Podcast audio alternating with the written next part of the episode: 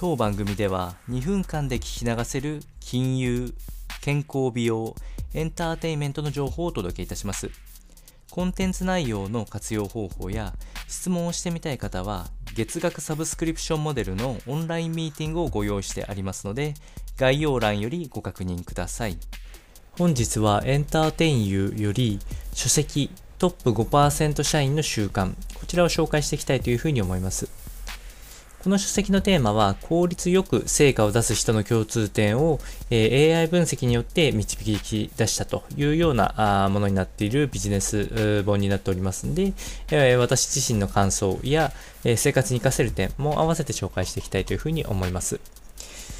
まずはですね、えー、部下社員と話す際に大事にしていただきたいのは心理的安心感。これを与えることをすごく重要視してもらうと、様々な意見を聞くときに、えー、活用できます。やはりリスクを感じない、えー、環境でこそ、ざっくばらな意見っていうのが飛び出すので、え、そこはあ雇用や待遇を悪化させない状況を作ってあげること、こちらが大事となります。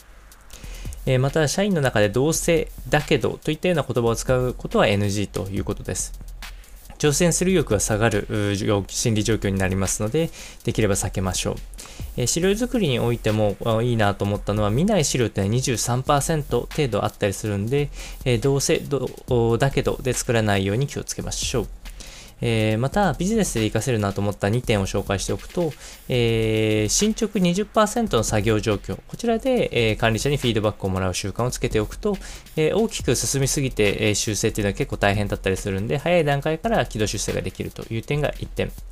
えー、メモを書く方も多いかと思うんですけれども、すぐ取り出せる状況でなければ意味がなかったりするので、えー、自分自身で、えー、腑に落ちないようなことは書いたりせずに、え必要な